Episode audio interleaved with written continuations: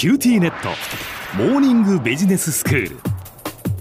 今日の講師は九州大学ビジネススクールで組織行動とリーダーシップ論がご専門の松永正樹先生です。よろしくお願いします。よろしくお願いいたします。先生今日はどういうお話でしょうか？はい。前回まで人が新たな組織の一員となりいろいろな苦労を重ねながらも適応していく山あり谷ありの W カーブというプロセスについてお話ししてきました。はいはい W カーブの理論はもともと人が外国に移り住んだりとかそこで働いたりといった異文化適用に関する研究から生み出されたものです、言い換えると人が組織に適応する体験というのは留学だとか移住と同じような文化的な体験だということになります。はい実際問題組織において人が何をどのように考え行動するかを理解する上では文化に関する洞察が非常に重要なものとなります。うん。なんかまあ GO に行ったら GO に従いじゃないですけれども。ですです、まあ、そういうことですよね。まあ、各組織やっぱいろいろカルチャーがあるので、ええ。そこにちゃんと適用できるかどうかというのは大きいと。で組織行動に関する文化の影響について考えるには、まあ、まず当たり前なんですけども文化とは何ぞやというところを確認しておく必要があります。はい詳細についてまあこだわっていくとどんどんマニアックな話になってしまうんですがここでは最大公約数的に文化とはある集団のメンバー同士で共有され日々進化しながら適用される意味のつながりのシステムというふうに定義しておきます。はい、ある集団というのはまあ大小さまざまな規模の集団すべて含みます。うん。例えば日本人とか旧大生なども一つの集団ですしええ。もっと個人的な家族だとか特定の友人との人間関係もそれ特有の文化を持つ集団となります。はい。意味のつながりが共有されているというのは言葉にせよ動作にせよあるいはそれ以外のものや服装にせよそれがどんな意味を持つのかというのがその集団のメンバー同士の間で共通理解として確立しているという意味になります。うん。例えば日本で生まれ育った人同士であれば相手に対して頭を下げるのはお辞儀という挨拶の一つであることを共通理解として持っているんじゃないかと思います。はい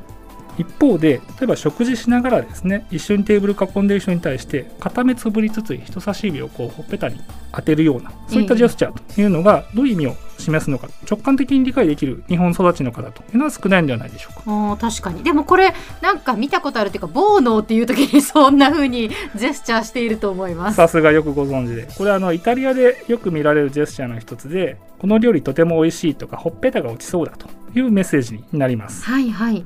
あるいはアメリカだと真っ赤なネクタイこれパワータイといって力強さを表すものとされています。うん。で大統領だとか社長が記者会見に臨む時にこれをつけてると今日は気合が入ってるなと。いう感じで周りの人が気を引き締めるとい。うふうになったりします。ええ。挨拶や食事時のメッセージだけではなく仕事での取り組み方や職場での人間関係の在り方についても文化は大きな影響を及ぼします組織行動に関して特に文化の影響が大きいのがどんな行動や思考を高くあるいは低く評価するのかの基準すなわち価値観の違いです。はい。この分野の講師となる研究を成し遂げたのはオランダ出身の、えーヘイルト・ホフシュテードという人でホフシュテードは世界中に散らばる11万6000人もの当時の IBM 社員。これを調査しました。ええ。で国ごとに大きく価値観が異なるということが分かったんですけども、うん。当時の IBM というのはですね全社員が非常にあの同じ服装をするように非常に厳格なドレスコードが決まっていたと。はい。全員サックスブルーのシャツとネイビーのネクタイグレーのスラックスを履きなさいというぐらいに統一されていて当時世間一般から見ても IBM 社員全員一緒だとうん。いうふうに見られてたんですね、えええ。にもかかわらず調べてみるとやはり国ごとに随分価値観が違うということが判明をしええ同じような服装をしている同じ IBM の社員だけれども国ごとにやっぱ違ったわけですね。随分違ったと。いうのが見えました、この辺りからホフステードが組織文化人類学というジャンルを切り開いていきました。はい。テードは彼と同じく文化や組織行動の関連について研究した学者の多くはですね文化の影響をいくつかに分類をしていますええ。でそれらの中から主だったものを次回以降ご紹介していこうと思うんですがはい本日はですねその前にいくつか正し書きのようなことを述べさせていただければと思います。はい。でまずここでいう文化というのは国や人種民族に基づく文化差に限った話ではないということ、先ほどお話したように国だけではなくて個々の会社だとかチーム家族や友人などの個人的な人間関係も含めて2人以上の人で構成される集団にはそれぞれ固有の文化カルチャーがあります。うん次に文化は個人差とは別次元のものとして考えるべきだということ。というのもですね組織行動やリーダーシップに文化が影響しますよというふうに僕がお話しするとよくいやいやシャイなアメリカ人だっていますよとかずけずけ物言う日本人だっていますよだから文化に関していろいろ言われるけれども結局人によるということじゃないんですかと、まあ、おっしゃる方もいらっしゃる。んですなるほど。でまあそのおっしゃりたいことはよくわかるんですけれども、うん。かといってじゃあ文化というのはなくって結局個人差の問題だと。いうのはやはり乱暴だと。で科学的なエビデンスにも反するということになります。はい。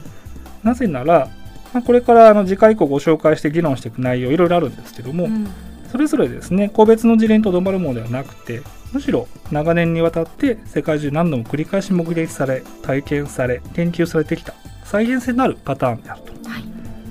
またあの相手を一人の特徴ある個人として捉えるべきであり文化という名のもとにステレオタイプを押し付けるべきではないというのもよく言われますはい。でまあ事実ですねシャイなアメリカ人だとかずけずけ物言う日本人というのも確かに存在はしますうん。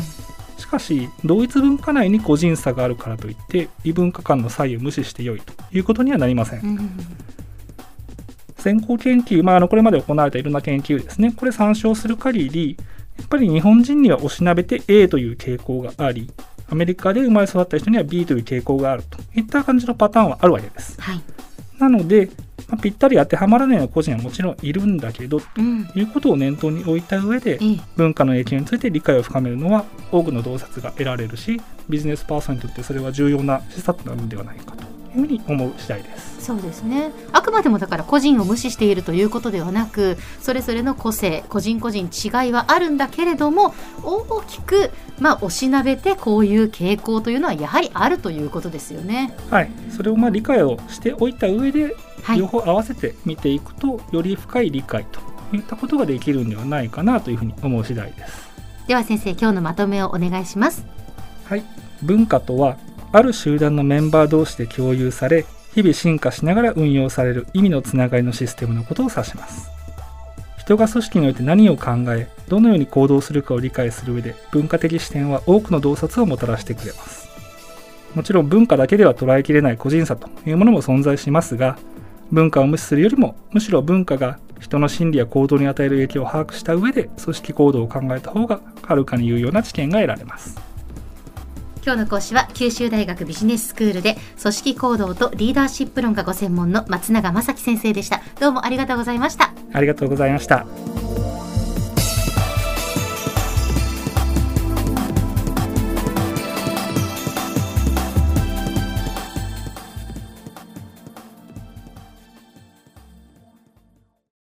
QTnet BBIQにしてから毎日必ず実家の父と母からビデオ電話がかかってくる元気？で毎日だからそう変わんないよ。痩せたか？で毎日だからそんなに変わってないって。早く子離れしてくれ。温かさとつながっている。九州のネットはビビック